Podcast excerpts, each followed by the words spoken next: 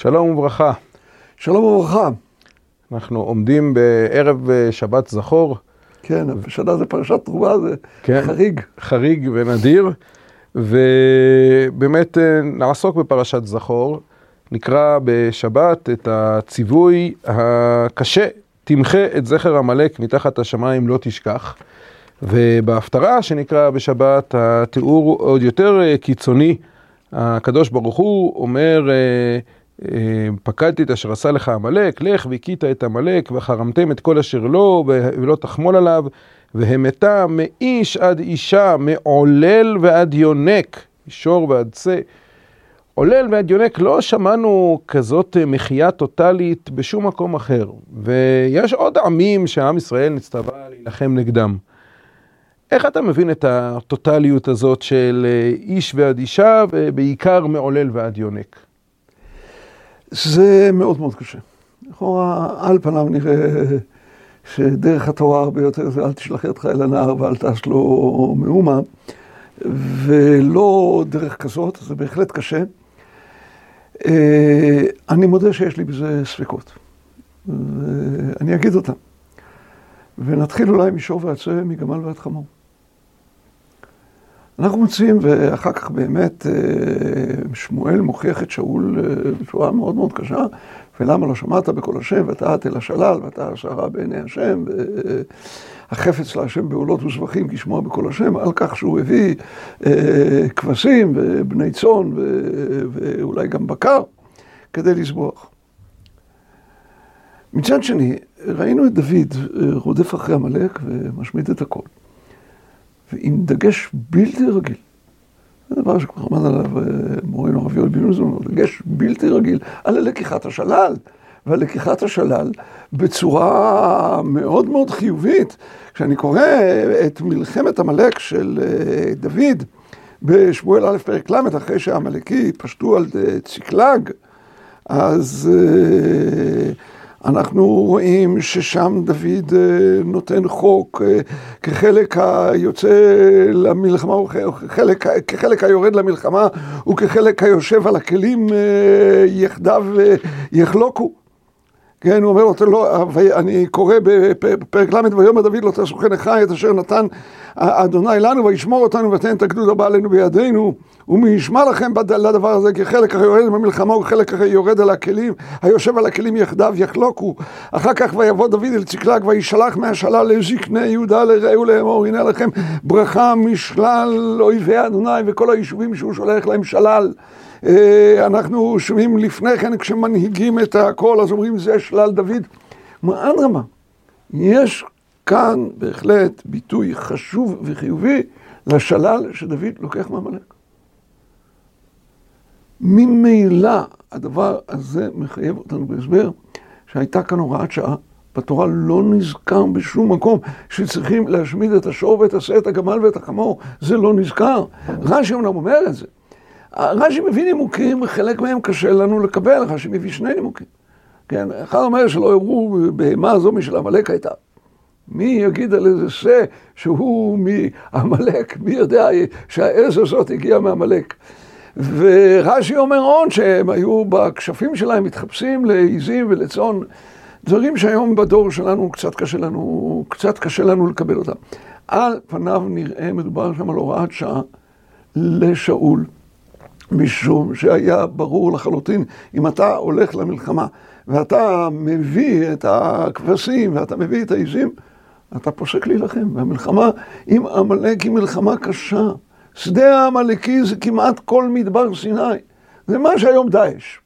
כן, פחות או יותר, זה, זה, זה כנופיות טרוריסטים שמסתובבים לך בכל המדבר, בכל מערה, על, על כל הר, ושיש צורך במאמץ עצום.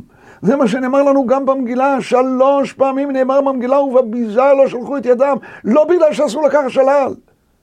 אלא כדי שהמלחמה תיעשה כמו שצריך, היו צריכים שם להרוג את כל השונאים, זה היה 75 אלף ביום אחד. אם אתה לוקח שלל, אתה לא תעשה את זה אף פעם.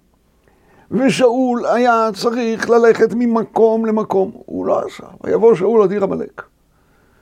ושם אה, אחד יצא עם שלושה כבשים, ואחד יצא עם שני עיזים, ואחד יצא עם חמור, ואחד יצא עם, אה, עם איזה גמל, אז ברור שהיה שחדלה המלחמה. כשאנשים יוצאים עם כזה שלל אי אפשר להמשיך להילחם, זה מה שקרה. ותראה כמה עמלקים נשארו, לא נשאר רק הגג. דוד נלחם נגד כל כך הרבה עמלקים, וכתוב שאחרי שהרג כולם שרדו 400. כלומר, שהיו עוד אלפים על אלפים שהוא הרג. המטרה הייתה, תהיה מלחמה, תעזוב את השלל. ולכן כמובן אה, המשמעות היא שכשאתה ניגש למלחמה אתה ממית אותם. בגלל שכשאתה מנהל מלחמה לא בפינצטה, אלא כשאתה מנהל מלחמה כוללת, אתה ממית אותם.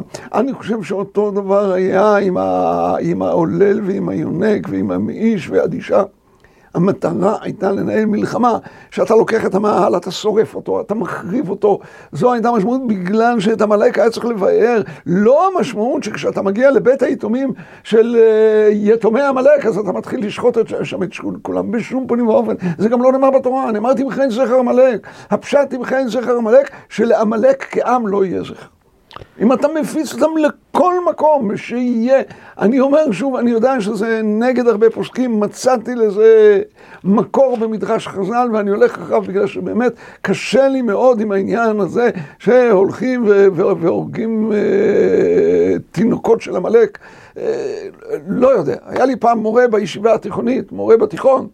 שאמר, סימן לי יראת שמיים, אתה מסוגל לראות תינוק קטן של עמלק מחייך במיטה, ואתה מסוגל להרוג אותו, זה סימן לי יראת שמיים. אני אינני מקבל את זה. אני מאז מתקומם נגד הדבר הזה, זה לא יעלה לדעת. אני אה, רוצה קצת להסתייג ברשותך. אה, אתה כמובן בעד להרוג עולל ויונק, אני יודע. אני מתקשה לראות את הבעיה בנטילת השלל רק כבעיה טקטית. אני חושב שמדובר בעניין אה, ערכי. וראייתי מעיר הנידחת, שם יש ציווי ולא ידבק בידך מאומה מן החרם. ושם בוודאי לא ניתן לראות בזה איזשהו שיקול אה, טקטי. יש כאן עניין עקרוני שהוא המשך הפסוק שם, למען ישוב השם מחרון אפו ונתן לך רחמים וריחמך וירבך. כלומר, לפעמים יש uh, צורך לעשות uh, דברים שהם עומדים בניגוד למוסר הטבעי. להרוג uh, עיר שלמה, עיר הנידחת, וגם שם נאמר לא רק את העיר, אלא גם את בהמתה לפי חרב. וזה מעשה אכזרי, ומעשה שבדרך הטבע אמור לגרום לאיזשהו נזק נפשי. והתורה מדגישה, תעשה את זה אך ורק לשם שמיים. ברגע שאתה עושה משהו מזה בשביל האינטרסים האישיים שלך, איבדת את כל ההצדקה המוסרית לכל מה שעשית. ולכן, אה, ונתן לך רחמים וריחמך וירבך, זאת אומרת, אם תעשה את הדברים לשם שמיים, אז הקדוש ברוך הוא ידאג לכך שלא תיפגע מידת הרחמים שבך, כפי שאור כבר הסביר בכיוון הזה. ודומני שגם בפרשת עמלק זה אותו דבר. אה, הציווי הוא ציווי קשה, ואני חושב שהוא ציווי, אם אה, אני מאוד מקבל את אה, מה שאמרת, שזה היה הוראת שעה, הוראת שעה שהתאימה לדור ההוא ולתקופה ההיא ולזמנים ההם, אני מוכן לחתום שהיום לא הייתה ניתנת הוראת שעה כזאת, כי זה כבר לא תואם את המוסריות של הדור שלנו, אבל בואו נחזור לדור של אז. ההוראת שעה הייתה חריגה מאוד, וייתכן שההסבר הוא כפי שאמרת, ייתכן הסברים אחרים, אבל משום כך היה דגש, תעשה את זה אך ורק לשם שמיים. תיטול מהשלל אפילו קצת, תאבד את כל ההצדקה המוסרית למה שעשית. זה הסבר מצוין, יפה, ומסביר אפילו יותר טוב ממה שאני אמרתי. החיסרון היחיד שאני מוצא לו, זה שלל דוד. כלומר, זו העובדה שהמקרא, ספר שמואל, מדגיש. היה אפשר לקחת את השלל. אבל לא באמצע המלחמה, שוב, פה אני הולך צועד בעקבות אה, אה, אה, מורי ורבי הרב יואל בן נון, אבל אני חושב שכאן הוא צודק, כי, כי הנביא מדגיש את הדבר הזה פעם אחר פעם, את הדבר הזה. הוא עשה את זה בסוף המלחמה, ואילו שאול עשה את זה באמצע המלחמה, ובגלל זה לא היה שלל. אותו דבר בביזה לא שלחו את ידם במגילה. אני חושב שזה בא להסביר את המשמעת של מלחמה עד הסוף, ולא את הבעיה המוסרית לקחת שלל. כנגד זה אני יכול לומר שהשלל שם הוא לא שלל שלוקחים מעמלק, אלא זה השלל שעמלק עצמם לקחו. כתוב שם, והנה והנה נטושים על פני כל השדה, אוכלים ושותים וחוגגים בכל השלל הגדול אשר לקחו מארץ פלישתים ומארץ יהודה. זה לא כסף שהגיע לעמלקים בעמלם ובמעשה ידיהם. זה השלל שהם בעצמם לקחו. אז את השלל שהם לקחו מותר לקחת. כי זה לא שלהם באמת, לא קנו את זה אפילו בקנייני גזלה אה, של עמלקים. אה, ולכן, את השלל הזה החזירו. יש לי תשובה, אבל אני חושב שעברנו את הזמן. שבת שלום. שיהיה פורים שמחים. פורים שמח.